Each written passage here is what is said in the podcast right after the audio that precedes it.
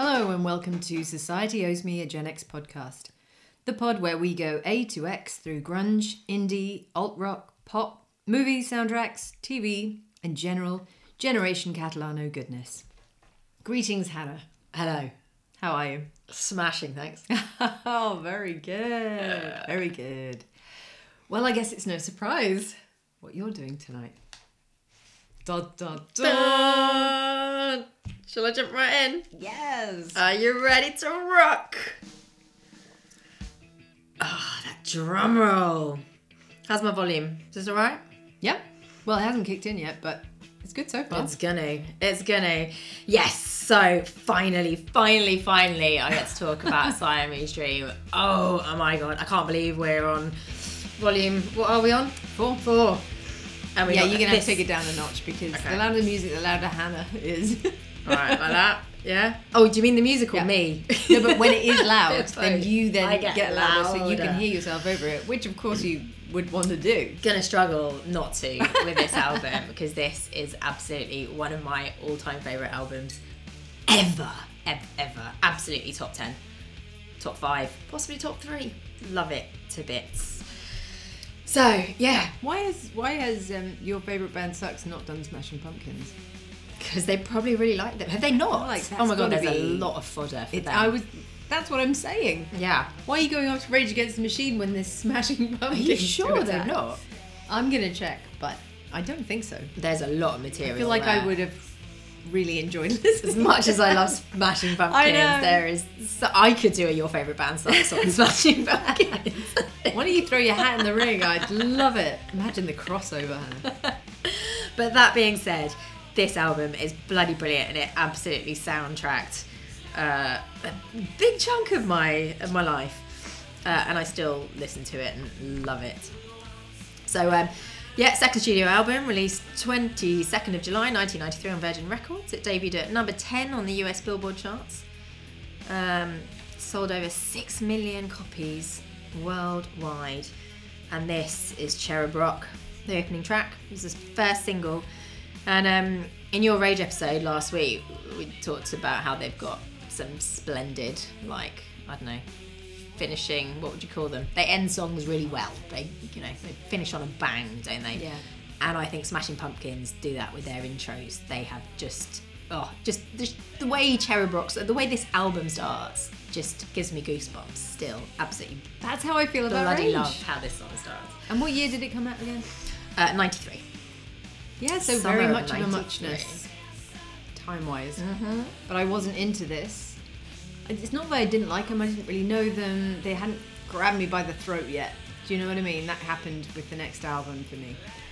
Okay, yeah, no, for me, it was just, I think I came to this album a bit late. Um, I don't imagine I was, I don't know actually. Maybe I was in 93, I don't know. I reckon I probably came to it a year or two later. I guess, yeah, because you're younger than me. Yeah, So you'd have only been just 13, wouldn't you? yeah, yeah, I think it's still very much, yeah, all about REM at that stage.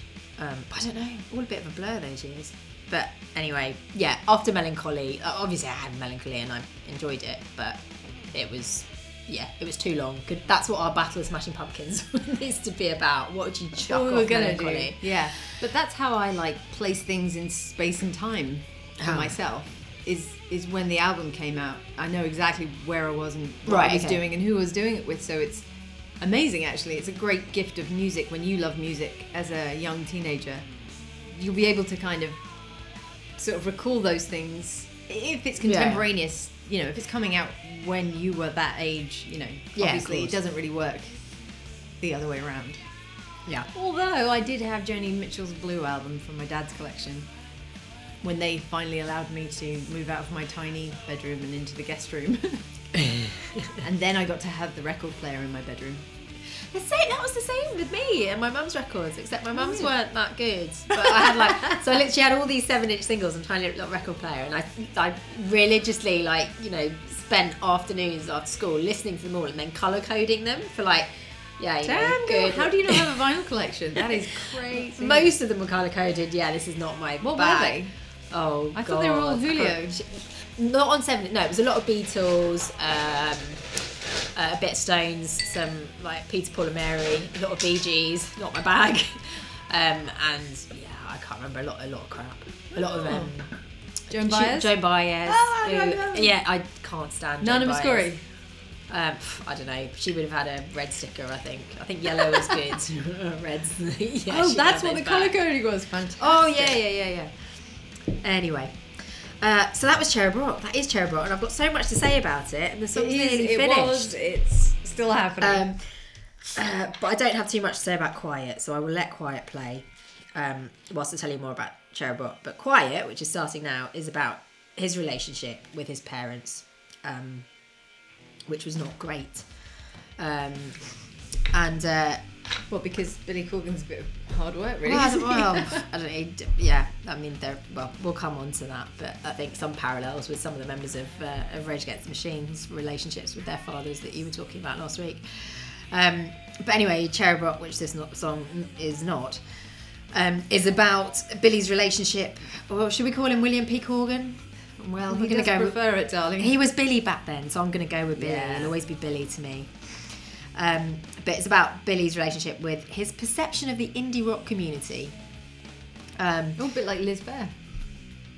mm, not sure how Liz Phair Liz would, Check that out. would, would, would feel about being compared to uh, to Billy Corgan. Well, they kind of. Where are they from again? Chicago. Yeah, I was going to say so she, so presumably they knew. Oh, yeah.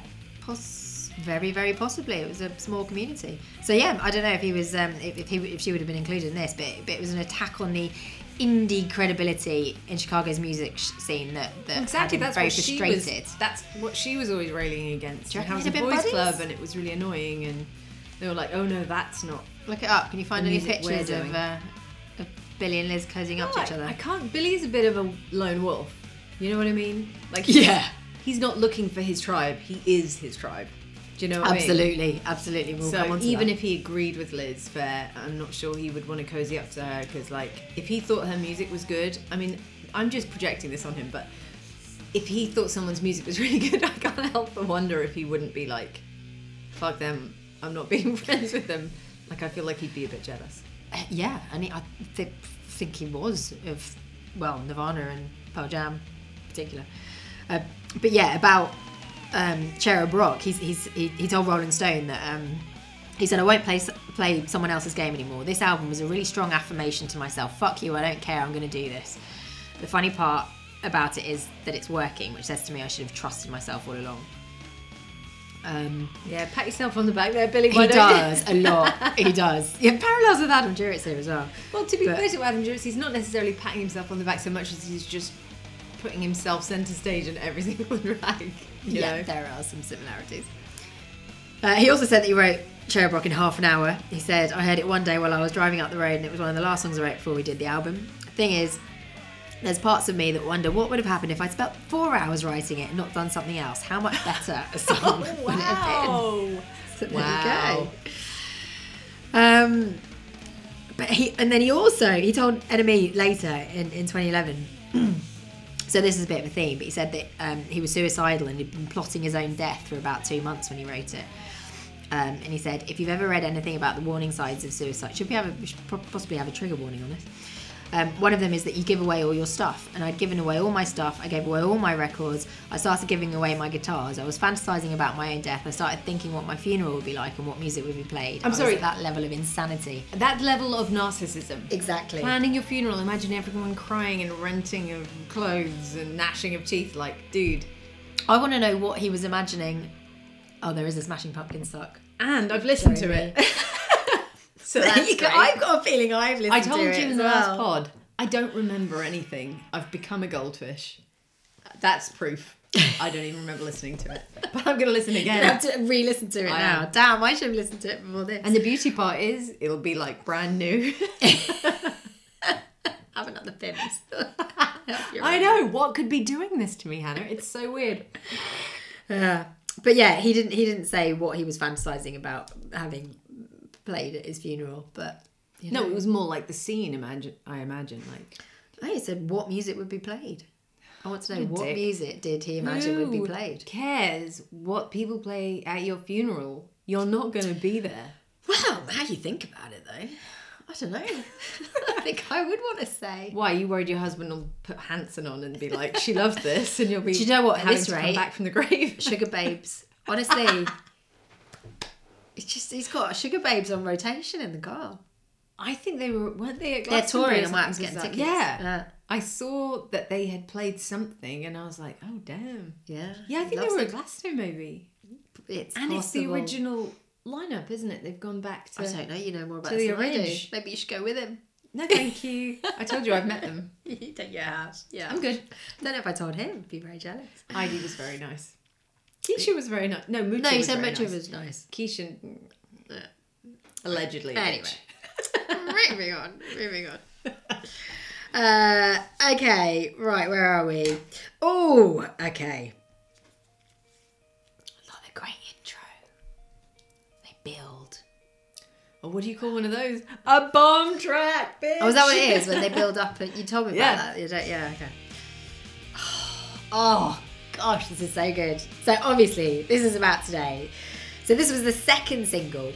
Um, the record label wanted this to be the first single, and Billy said no. The first single has to be Cherub Rock. And Billy got his way, as I'm sure Billy often does. Oh yeah. That guy Um, knows how to dig in. Yeah, yeah. Um, oh, I didn't tell you. So, oh, going back to Cherub Rock, there was so much to say about that. Um, the video was directed by Kevin Kerslake. Can you remember? I'm doing a pause today because otherwise I'm going to speak all the way through not today. I'm not telling you, telling you anything about that. But yeah, Kevin Kerslake. Does he ring bells? I'm sure I've talked about it before because he, he's Did you not with- just hear that thing about the goldfish? So I, I or have you I'm forgotten number two. Uh, but he's worked with Nirvana and Soundgarden and REM and Sonic Youth, and I'm sure we've both talked about him on many a pod. Um, but he worked, uh, he, he he worked with Smashing Pumpkins before on I Am One, which was from uh, Gish, which was their debut single, in fact. Um, but yeah, that uh, was shot outside um, San Francisco on a on Super 8 film on a very modest budget. And they also used Super 8 on Nirvana Sliver and Mazzy Star's Fade Into You. And I'm mentioning that because it does, like, I think the whole album has a sort of shoegazy, like, Mazzy Star and others esque uh, feel to it. But yeah, they use Super 8 on that um, on that video for like a, a lo-fi look, which they use again a little bit a little bit later on. Uh, but Billy wasn't happy with the shooting experience and never worked with Kevin Kerslake ever again. What what the hell did Kevin do to cross William P. Corgan? imagine what went on behind the scenes. Oh, and more shoegaze stuff actually. So, oh, so there was a lot of tension throughout the whole recording process um, of the album.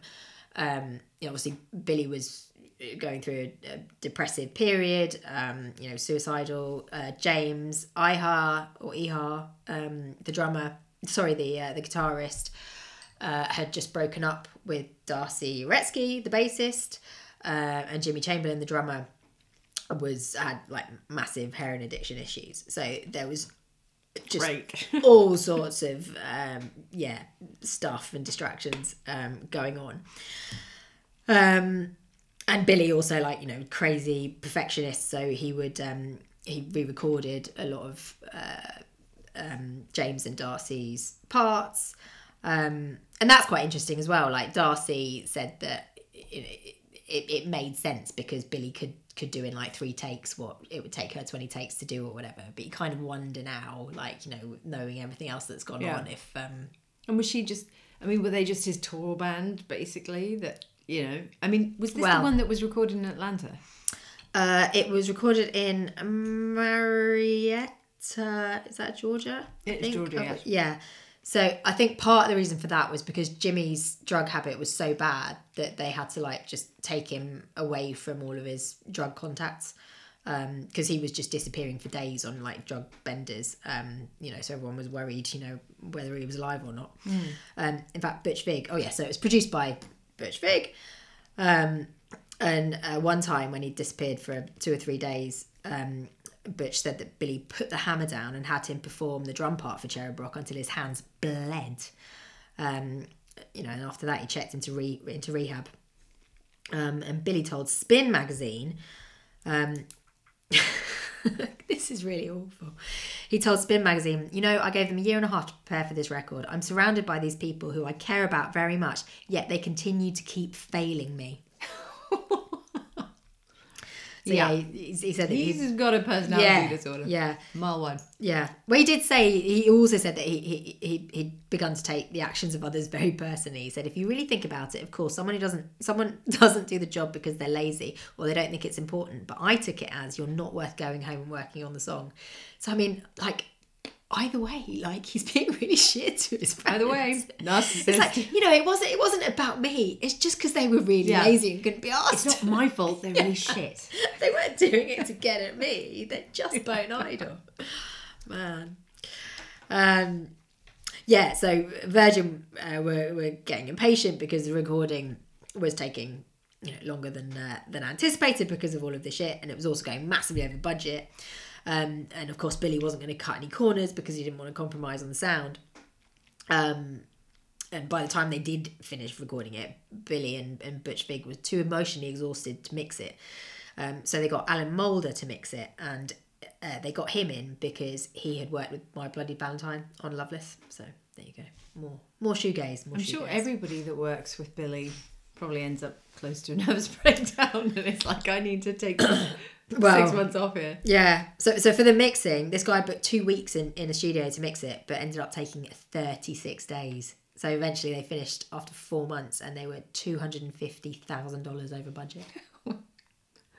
Doesn't that come out of the band's pocket then?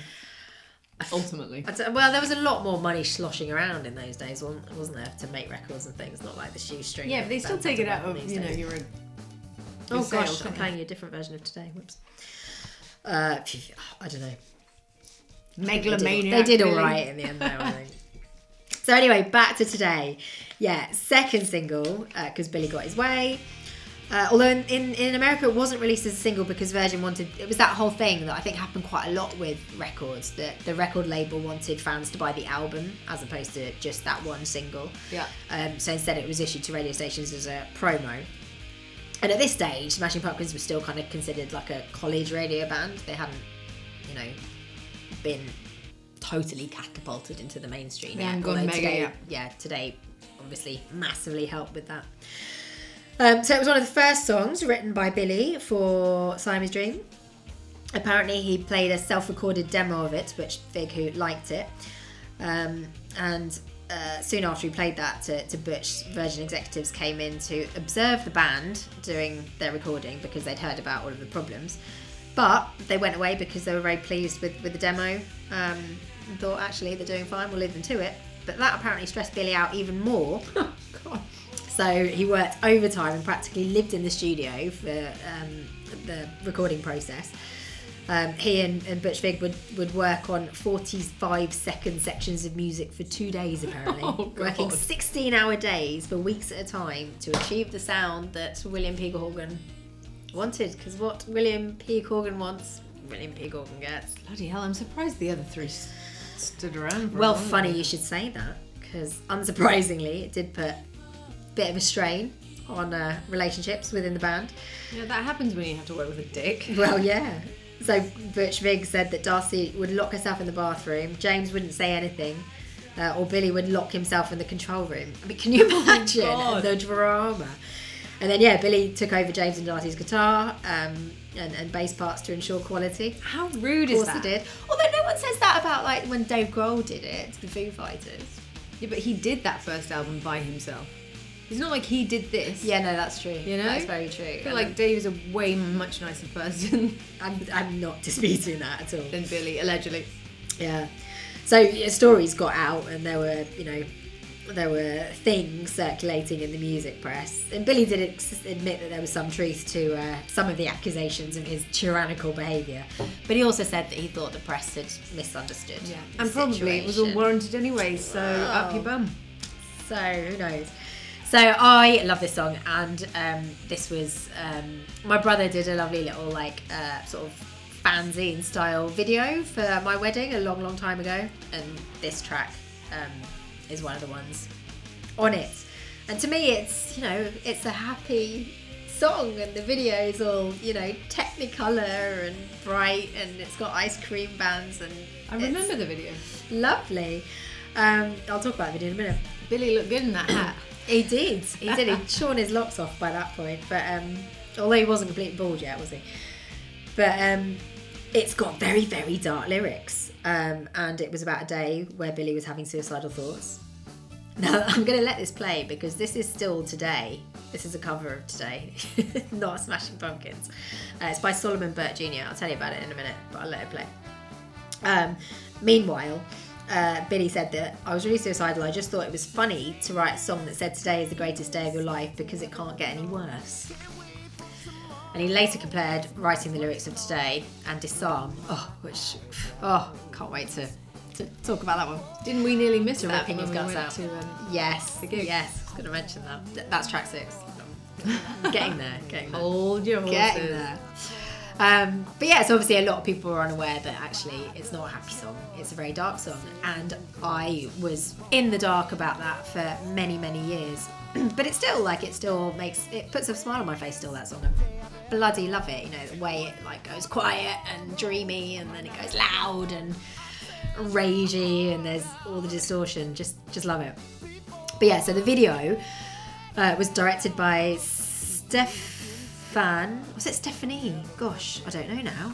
I don't know if Oh, it's. is this oh the- gosh, I don't know. Stefan. Subra Stefan said Sednaoui. I'm not sure. Yeah, Stefan, is it Stefan? So yeah, French photographer. Um, directed uh, Give It Away. Chili Peppers Give It Away.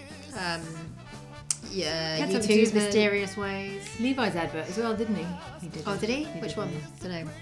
Maybe the mermaids. Garbage. Okay. Yeah, rings I might be making that up, but I'm pretty sure he did one of them. Which we talked about at some point. Ellis for Levi's. Ellis for I don't Levi's, know. yeah. Volume two, something like that. So yeah, it had really heavy rotation on MTV, and I remember one of my trips to Mexico to visit my granny. This was on MTV, I think, along with like This this heart-shaped box. Not This this, version. not this version. But yeah, so Mike Flowers Pops version. I watched that video over and over and over again. And again, like the um, like the Cherub Rock video, it was shot with really low quality uh, photographic uh, equipment deliberately. But you remember, so it's got the ice cream truck and it's it's very blown out. Yes, very very colourful, very very nineties. And Billy said that the, the, the plot of the of the um, of the video was inspired by a memory that he had of an ice cream truck driver who um, quit his job and gave out the rest of all his ice cream to the neighbourhood kids, which kind of reminds me about what he said about you know giving away his His stuff, yeah. his stuff. Um, but Sedanawi, is that how I was saying it? No, yeah. Um, she took Billy's idea and combined it with her own ideas, inspired by I thought he was a the guy. nineties. Oh, sorry. Yeah, because I'm in my head. It's Stephanie. It's Stefan. Oh, You're absolutely right. Um, inspired by a um, 1970s film called Zabriskie Point. Have you seen that?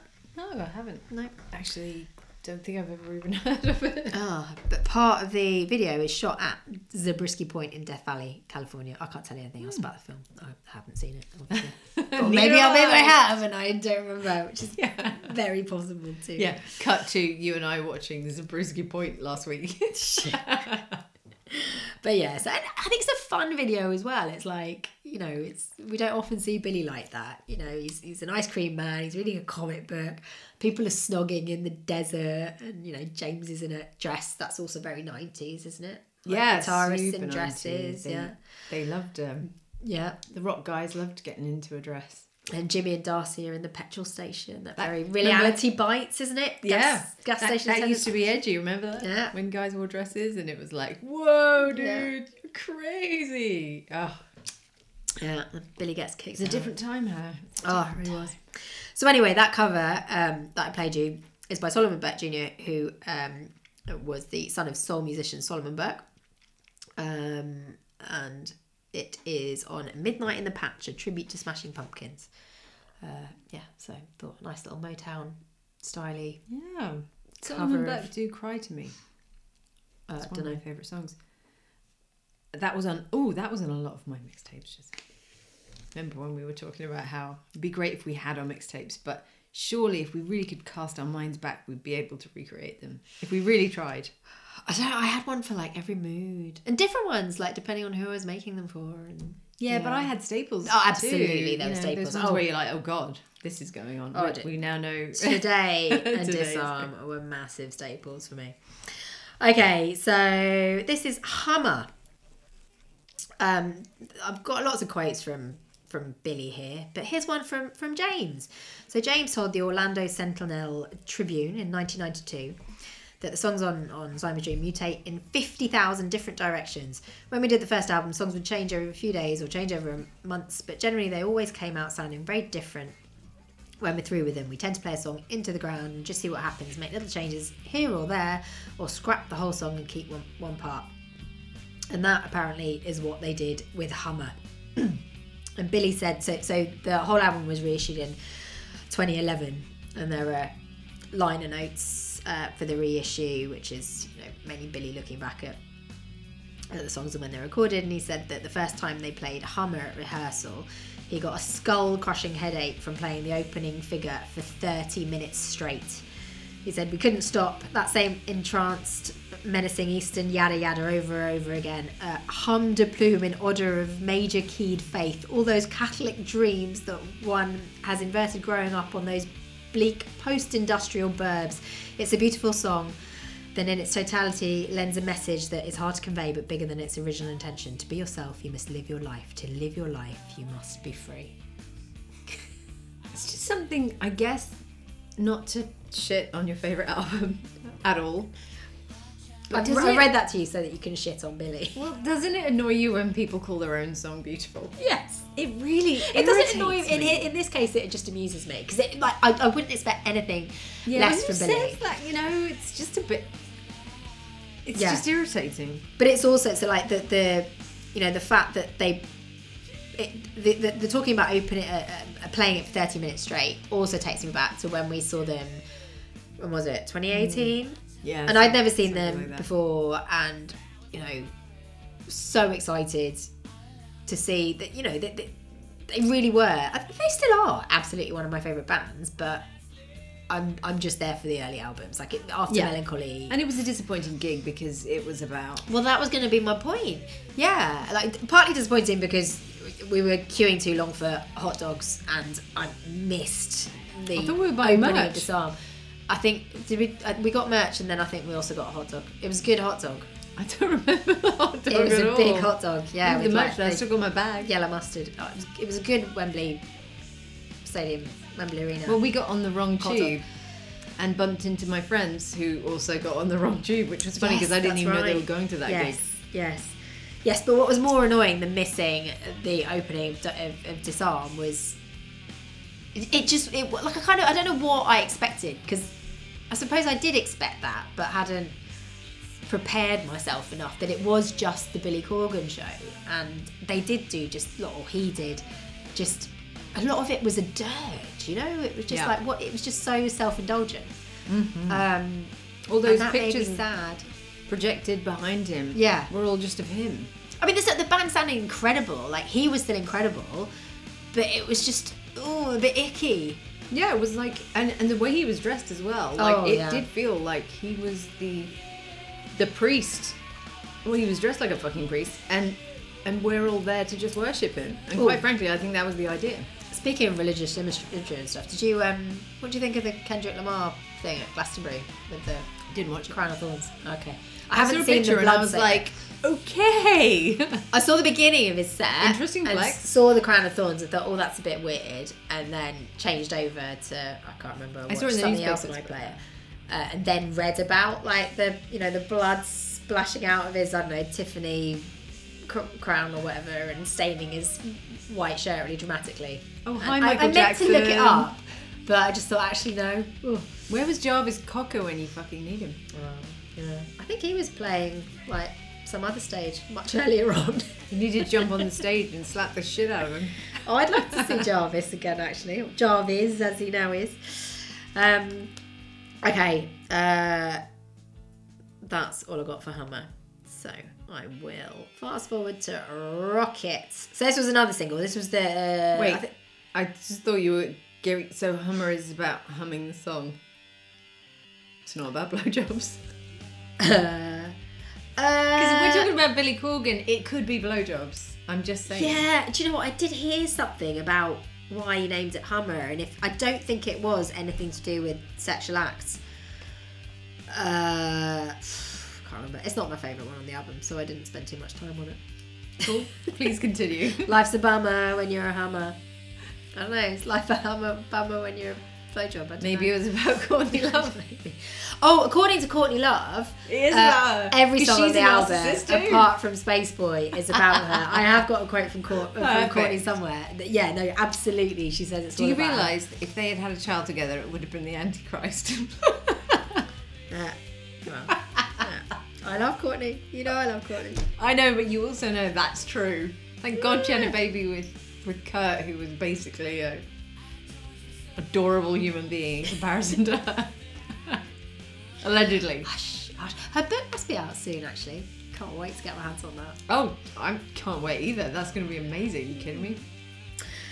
So, Rocket, yeah, fourth and final single about, I don't know, getting away in a rocket, I guess. We're not gonna we're not gonna dig into much. I mean, we could guess, or, or I can tell you what Billy said. It his, was in drugs. his line in it. He said, wait for it. He said, it stands as a poem to the past that has just left us behind. We, we're going places fast and we can't get there fast enough. Don't forget to bring your fresh nails for the crosses hidden up on the dark side of the moon. what? He's a poet. But he also said that there's a line from this song, Bleed in Your Own Light. And what he meant by that was, I want to fucking bleed in my own light, not in Kurt Cobain's, not in Perry Farrell's. Is it Farrell or Pharrell? I heard someone say. Farrell. Yeah, I heard someone say Pharrell the other day and thought, that doesn't No, sound right. That's Pharrell with a P, and he's a completely different Pharrell. Williams. No, no, they were talking about Perry Farrell. In fact, I No. think it, it might have been Dan from the Throwback Pod. I think it was. I've never heard anyone call him Perry Pharrell. Well, yeah. No, it's Perry Farrell. So anyway, he didn't I want to go I- down not- in I mean, Perry I- Farrell's light. I don't know, no, but I feel certain. He said, I want to go down in my own fucking shit. That's what it's about. So yeah, I think like when you were saying like about, you know, even if he thought people were good, he would never admit to it or whatever. Like he was massively, massively jealous of Nirvana and I don't know about Jane's Addiction actually. In fact, Jane's Addiction is supporting them on their US tour currently. Oh my soon. god, this is the best thing that ever happened Yeah. them. But wait, didn't Smashing Pumpkins get booted off the bill in favour of Pearl Jam Well, yeah, there's been a few things like that. at the Cow Um, Palace? Yeah, didn't they say like, oh, we're not playing if they're playing? And they've also had a bunch of stuff. Yeah, they kicked off, and then someone called their bluff, so then they had to fuck off. Yes, and the, uh, Billy's got a bit of a um, track record of doing stuff like that. Hang on a minute. Let Prima me- donnas. Let me it is. find it. Yes. Well, he had some beef with Pavement. Um, in fact, How I'm dare you have beef with pavement? play you this now. Okay, so this is Pavement's range life. in fact, it the bit yet? So this came out in 1994, so a year after this, and it. I, I'm just gonna let you listen to it actually. Take a shit on Billy. After the glow, the scene, the stage, the set, and talk becomes slow. But there's one thing I'll never forget. Hey, you gotta pay your dues before you pay the rent. I forget which bit in the song it is. I'm living. Stephen Malkmus said that he never dissed the Smashing Pumpkins music, just their status. Fair enough. I feel the same way, Steve. Oh, where is it?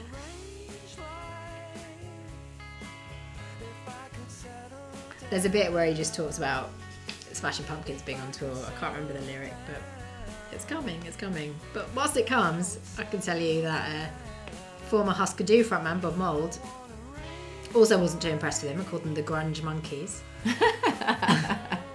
That's good. And uh, Steve Albini wrote a scathing letter in response to an article praising Smashing Pumpkins, derisively comparing them to uh, REO Speedwagon.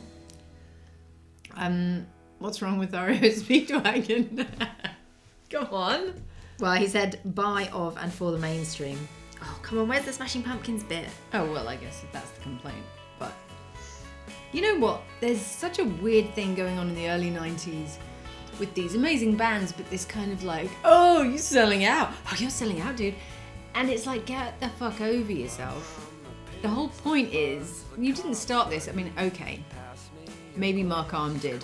Everybody else, Oh, we had to go at Mark Arm as well, yeah. they're all trying to get a, a deal. This whole kind of oh well then you've just sold out. It's like look, if Here I we go. didn't, This is it. Sorry. Oh no.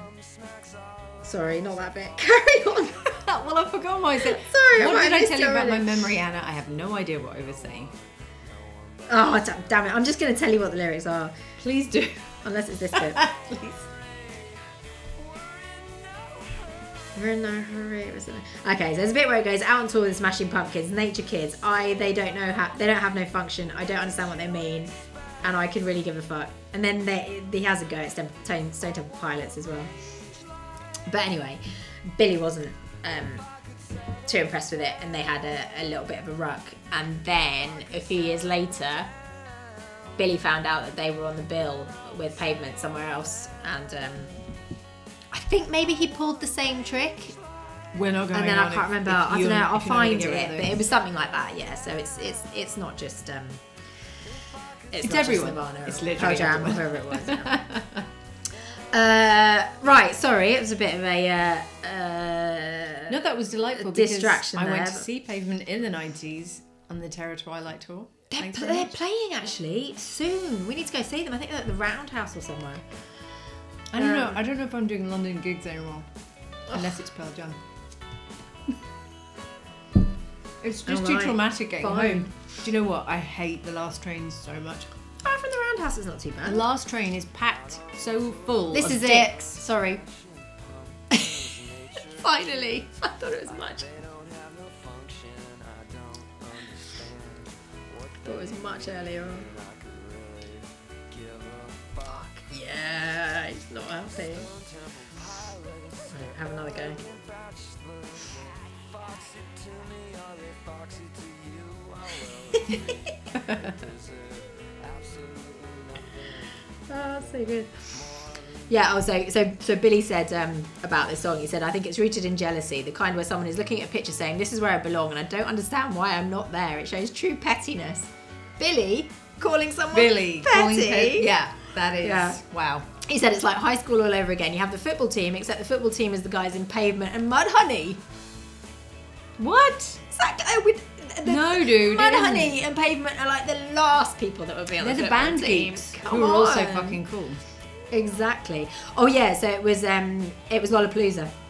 He told um he told Lollapalooza organisers that the Smashing Pumpkins would pull out of headlining the festival that same year unless Pavement would drop from the bill. Um, And what and happened? then I don't know what happened actually. What? I can't imagine they would have dropped them from the bill. It's ridiculous. That's Anyway. outrageous. And Oh, that's sorry, that's fucking- porno for pyros. Got Jane's addiction. Uh, the, the, It's just bullying, isn't it? Yeah. Anyway, where was I? Oh my god, I think I was here. What do they say? Trying to prevent people from getting their money. It's just wrong. Yeah. Well, actually, no, I was going to tell you that the Rocket video was directed by Jonathan Dayton and Valerie Faris, who we've talked about before in relation to Tonight Tonight. One.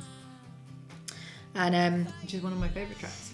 yeah, the video is like uh, this group of like sort of sciency kids who get this interplanetary broadcast sent to them by the Smashing Pumpkins, um, and they start building a rocket to fly to another planet to see the band perform, uh, and they Yes, build the rocket this. and they go to space, but the band have like grown old. But the, the idea of it kind of reminds me of that Ethan Hawke film, um, like Oh, baby Ethan Hawke with baby um, River Phoenix. Yeah, the Oh. Explorers, that one. Yeah. Anyway, I've done what we did at the gig. Missed the beginning of the song, but Well, there you go. That's, this the theme. is absolutely one of my favourite songs in the world ever. Absolutely adore this song. I hadn't appreciated that it was a single.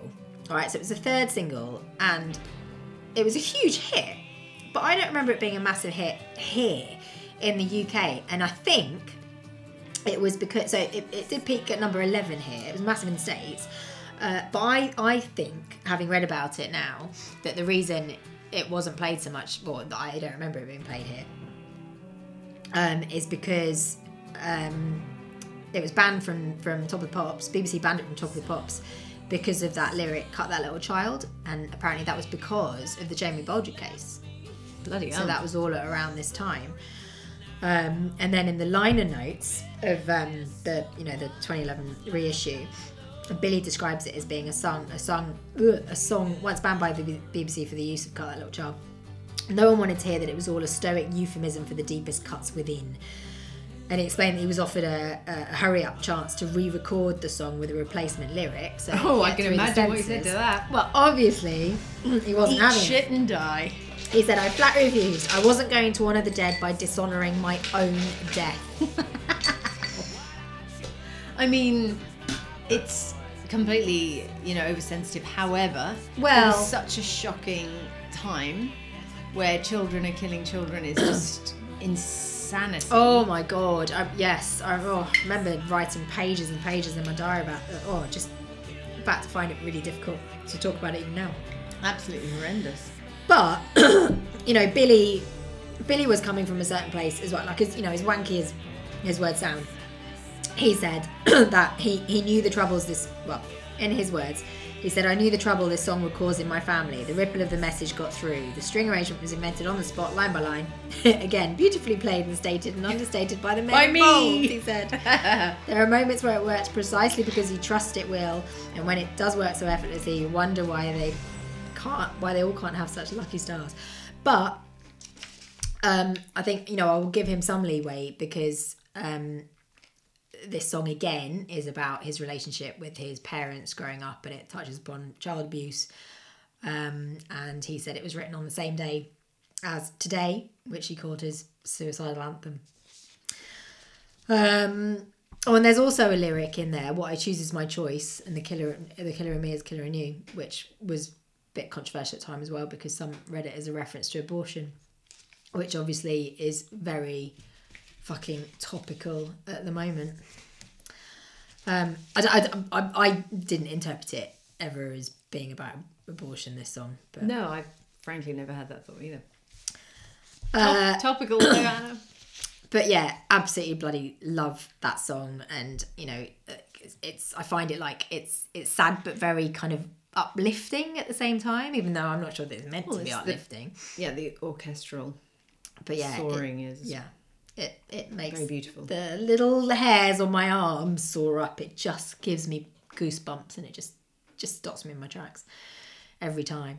So if you want to ever stop Hannah for whatever reason, Oh, just, yeah, play me that. That'll be that's my this. that's my uh, what's the name Max song in Stranger Things. Just give me a 1980s Walkman, stick that on me, and I will I'm stay in this thinking- world and not go to the upside down. I'm thinking musical statues more like Hannah's jogging along the seafront. Stop!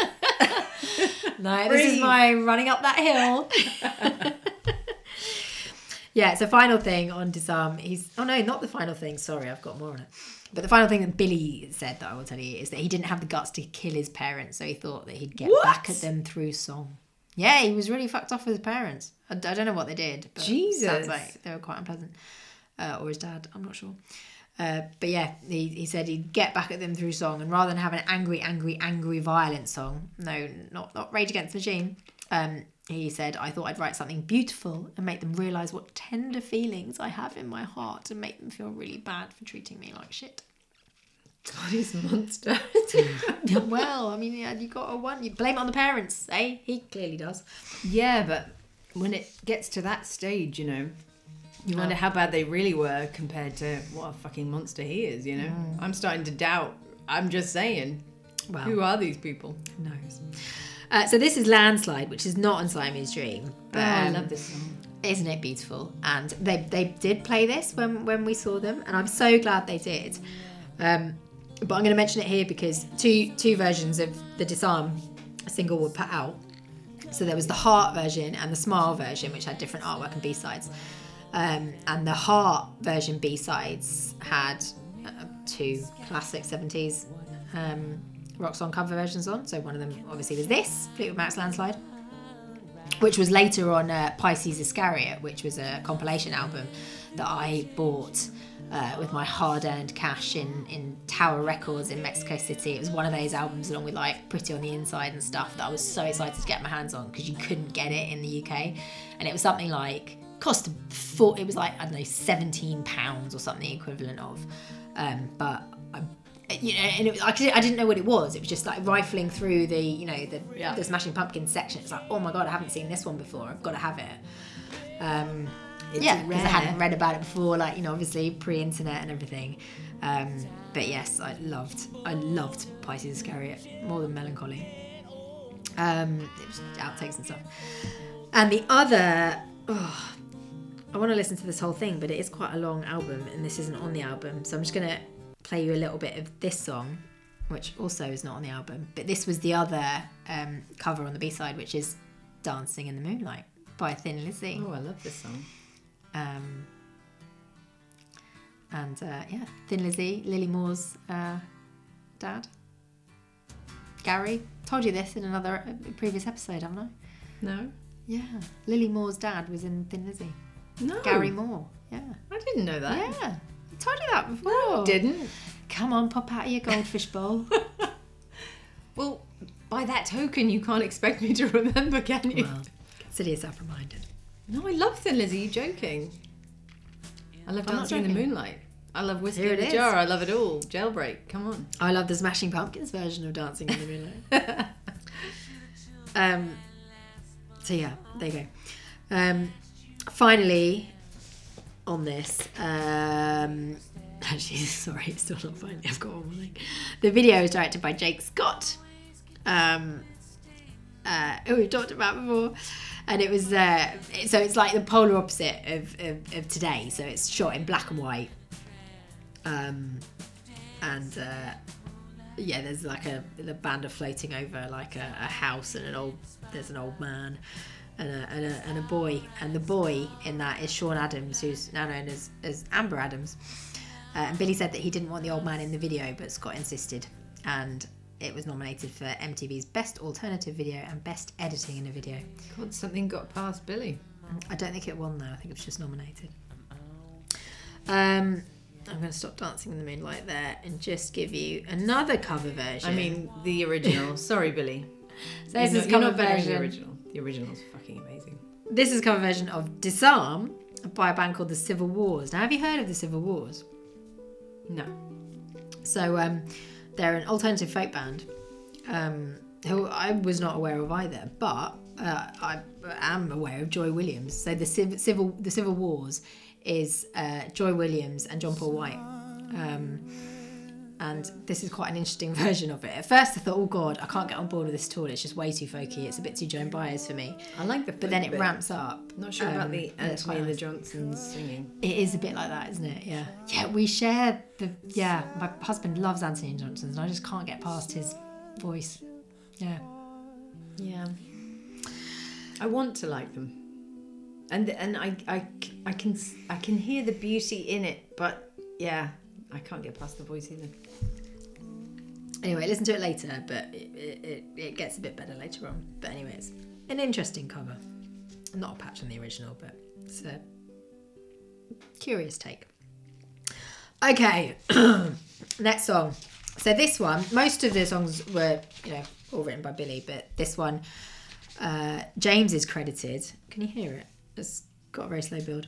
James is credited, although Billy claims that James only wrote the chord structure for the beginning and that he wrote the rest. I Just had to point that bit out. Actually, he only actually just even thought of it for ten seconds, and then I just did everything else. All right, Bill. But yeah. But this song is Soma, um, named after a podcast called Society as Midget's Podcast. uh, it was originally called Coma, actually, and Billy said that it's about um, a, girlfriend who left him.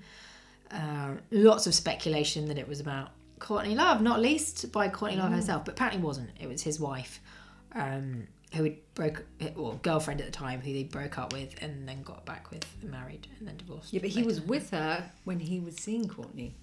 Yes, Chris Fabian was her name. Is her name. Poor cat. So uh, he said, I tried to put all my anger in those words, even though I'm just as much to blame for the breakup. So, I mean, well done, Billy. Like, he's actually, you know, Taking best, responsibility. yeah, to something. It's based on the idea that a love relationship is almost the same as opium. It slowly puts you to sleep, it soothes you, and gives you the illusion of sureness and security. And the opium thing, so Soma is a reference to um, uh, the uh, the drug in Brave New World by Aldous Huxley. Like the, I haven't read that book. In, I have read that book, but not for a long time, and I didn't like it. Um, but yeah, Soma is the hallucinogenic drug in that. Um, wait, he's the one that cheated on her, so rude. Well, yeah. Love puts you in coma until reality sets in, and that reality is me shagging Courtney Love until she dumped me. For Kurt. Gutted. Check out the piano hit. Can you hear it? It's just it's very, very quiet. Okay, we'll whack it up a little bit. Tell me if it gets too crazy because there is a great guitar solo coming up. But check out the piano here because the piano is by REM's Mike Mills, who've been lacking a mention for a while. yeah, I know. So We've gone back from. in. You know, we haven't talked about Johnny Depp though, and uh, what's happening? Surely you're about to drop some knowledge on me about Johnny Depp and how he, uh, hopefully, kicked Billy's ass. Yes. Yeah. Okay, fine. I'll Google it while you do the podcast. Uh, yeah. Okay, so the guitar solo in this was rated number 24 in Rolling Stones, the 25 coolest, just snuck in there, the 25 coolest guitar solos. and uh, 41st in NME's 50 greatest guitar solos. So, I mean, I'm gonna say Bit of an accolade. it's not my favourite. well, Butch Vig said that Billy wanted to make a record that people would put on and say, What the fuck was that? I mean, of course he did. Um, and uh, he said, We wanted to have things going on in the left ear and right ear all the time. And one of Billy's main goals was to create a sense of sonic depth, but without necessarily using delays or reverbs, but to use tonalities instead. Get, getting a bit technical here. But basically, um, they layered guitars multiple, multiple times. And this song, Soma, uh, apparently contains up to 40 overdubbed guitar parts. Damn.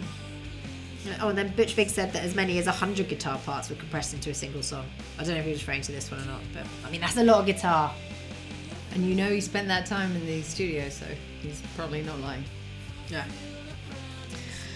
Uh, okay. I don't have any more to on Soma, so I am going to. Yeah, I always love the great title of intro. that track. I never really liked the track. Yeah, I, I feel the same. Yeah. So that's why we named our podcast after it. Pure accident, but okay. Uh, Geek USA. This was apparently a reworking of an earlier song called Suicide Kiss, which I can't play you because it's not on Spotify. Uh, but it was released online uh, through the Smashing Pumpkins Record Club back in 2011.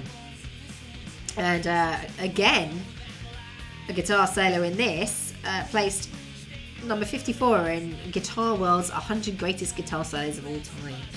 Uh, but the demo version had a much longer guitar solo in it. Um, so it was it was shortened for the studio version, although Billy had considered dropping it altogether because he felt that the record, the, the, the song already had too many fluctuations and a complicated solo wouldn't add much dynamics to the song. Um, uh, so yeah, they kept a bit in. But the drumming is, according to Butch Vig, one of the most amazing drum performances he's ever heard. So well done, Jimmy. He uh, Yeah, it rocks. fucked his ideas up for this one. well, was it Jimmy or was it re-recorded by Mr. Corgan?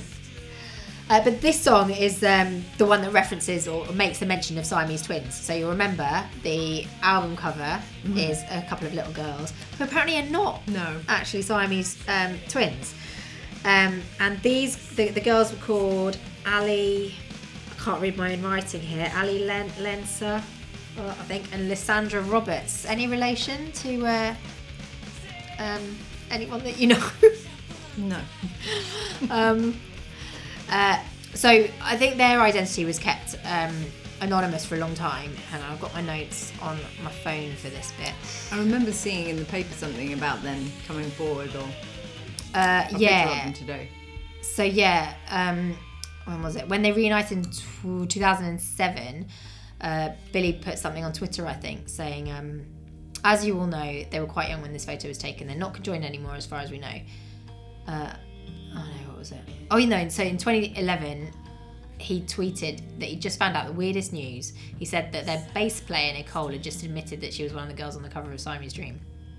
That wasn't actually true.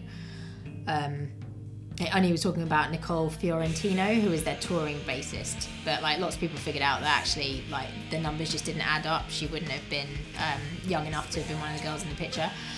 Uh, so then kind of it went quiet for a little while, and then um, a bit later, uh, Billy put something out on Instagram saying um, uh, Siamese Dream cover was an iconic image, and what's amazing is that their chemistry with one another still leaps through the camera to this day.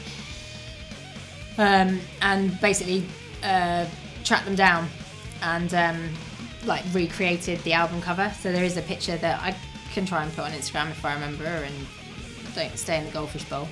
I'll write Um, it down for you. And yeah, and so they then you know look back on the day that they they did the shoot and stuff and said that we ate lemon heads and enjoyed rocket popsicles from the ice cream truck that happened to pass during the sh- during the sh- during the shoot, all while being dressed in a cute dress with angel wings.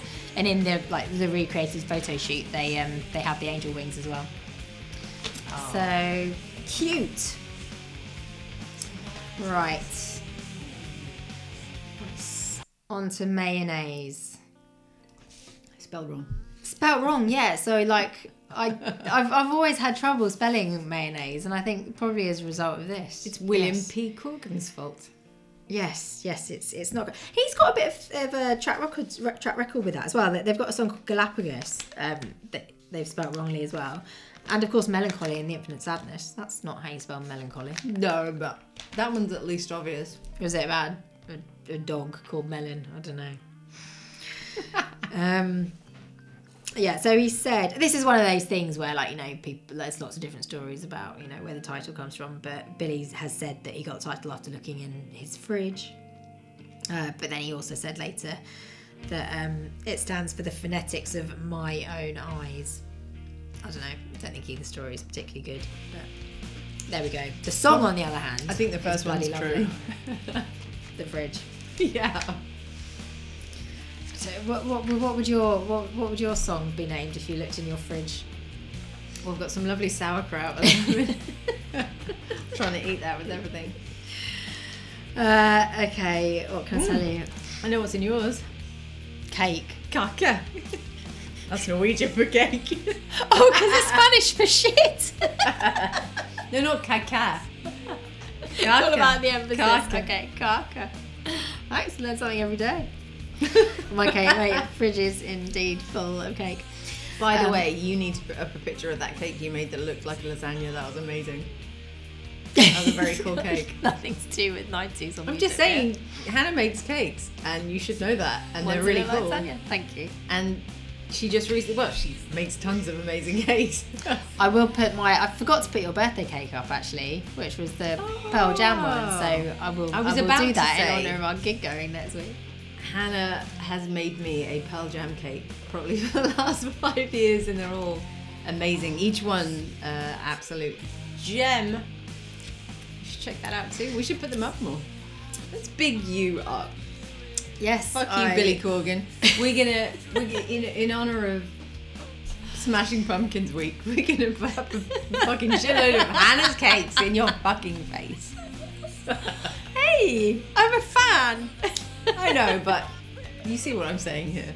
He doesn't need any more love. He, I, I feel like you have it. actually listened to your favorite band songs on Smashing Pumpkins and just. No, I, there I somewhere. hate myself It's that I can't remember your it. It's subconscious. infuriating. How could I You're channeling it this? right now. Maybe it was just so obvious. It just went through me, you know. I've got a very long quote from Billy that I, I think I'm going to bypass, just bearing in mind what you've just said. Does it say how beautiful it is? How I it's is? very long. Yeah. Well, I'll give you a little exp- excerpt actually. Um, see what's it in relation to. It doesn't matter. I'm just going to give it to you out of context. It's like how you can look at Picasso's art and see who he was sleeping with at the time, you know. But instead of painting her, he paints Madonna. The Madonna, you know what I mean. He turns his mistress into the Holy Mother. Similar things happen with me. Stuff shows up in all these weird places, but I don't remember thinking that at the time. I was just struggling for a language. He has kind That's of got not a beautiful way usual. with words, there, Yeah. doesn't he? I don't even want to slag him off for that comment, which annoys me. Okay, I'm going to tell you something else. In 1950, sorry, no, in 1756, sauce made from olive oil and egg yolks was invented by the French chef of Louis Francois Armand de Vignerot du Plessis Duc de Richelieu. Pronounced very, very wrong. Um, but yes, whilst the Duke was defeating the British at this successful siege of the English uh, held St Philip's Castle, his chef was creating a victory feast that included a sauce made of cream and eggs. When the chef realised that there was no cream in the kitchen, he improvised, substituting olive oil for the cream. I was about to say there is no cream in mayonnaise. There you go. Wow. Located in Mahon, Mahon, port city and the capital of Minorca, the successful siege had resulted in the French's gain of the entire island. The chef named the new sauce mayonnaise or mayonnaise in order of the Duke's victory. Oh my god, that is some great knowledge to drop. I did not know that. You're welcome. Menorca, eh? Or Mallorca? Which one? Uh, Or are they the same place? Minor- no, Minorca and Majorca are different. right, Yeah. That's what I thought, but then But this is spelled M-I-N. I thought Minorca was M-E-N. I don't know. I don't know. I haven't been there. I want to go there. Too. Minor. No, it sounds. Yeah, it looks beautiful. Minorca. Me, me, me, me not been to Minorca. uh, actually, this is quite. So another thing that Billy said about like his songwriting process, but particularly in relation to this song, he said, "Say you write a song about a chandelier." And the chandelier gives off light, and the light is the colour red, and red reminds you of the colour you're not supposed to wear around a bull. So you name the song Cow. Okay, I quite like that. sure. Never wrote a song, so hard to connect with that thought. But okay. I, I just like his logic there. I think that's uh, quite cute. Anyway, Ah, pretzel logic. oh, it's um, it's American Week in, in Lidl, and they do they they've got these um, Is it? like pretzel. They're like hot dogs. I haven't got them yet. I mean, I haven't eaten them yet. They're in the freezer, so they're like frozen. You know, like those processed like frankfurters. Yeah. like the hot dog sausages, like just dirty, dirty, dirty, delicious, and they're like covered in pretzel. And they come with like a, oh, I think it's like one of the American yellow mustard dips. Oh. They, they look amazing. So yeah, So they're like hors d'oeuvres. Or... I think so. Yeah, they're in little chunks. They look good. I'll report back. I'll report back. Okay, so this is track ten, Space Boy. This is the one song on the album that Courtney Love concedes is not about her. Uh, because it is inspired by she's such a bitch. mayonnaise. Of course, it's about me, bitch. Why wouldn't it be? I fucking love mayonnaise. So this is about Billy's little brother Jesse, who I- I- he was born with some stuff, and uh, depending on what you read, it's, it's different. But anyway, he, he was born possibly with a mild cerebral palsy, uh, Tourette's syndrome, heart problems, and a chromosomal disorder. Um, uh, and I think he and Billy were, were, were, were, were quite close. But whilst the song is about supposedly about Jesse or inspired by Jesse, it's also about Billy because um, the whole thing is about dealing with with the frustration of feeling like you don't fit in. And so Billy, although he doesn't have any of the stuff that his brother has to deal with, explains that he can identify with his brother. So in um, in an interview in 1994, he described the similarities between him and his brother as being, and I quote, "I feel our lives are similar, freaks of nature, freaks of society. I always keep going back to something by Henry Miller. No matter how much he smiled, told jokes, shook hands, patted people on the back, people still looked at him funny. They still said something wasn't right. I've always felt that way. No matter how normal I appear, I was treated differently." Um, but I wanted. Oh god, no! I've gone to the beginning. There's a weird thing that I'd forgotten um, until I have had have listened to this album on repeat for the past week about this weird bit at the end. Is it going to kick in now? I'm going to turn the volume up. when you start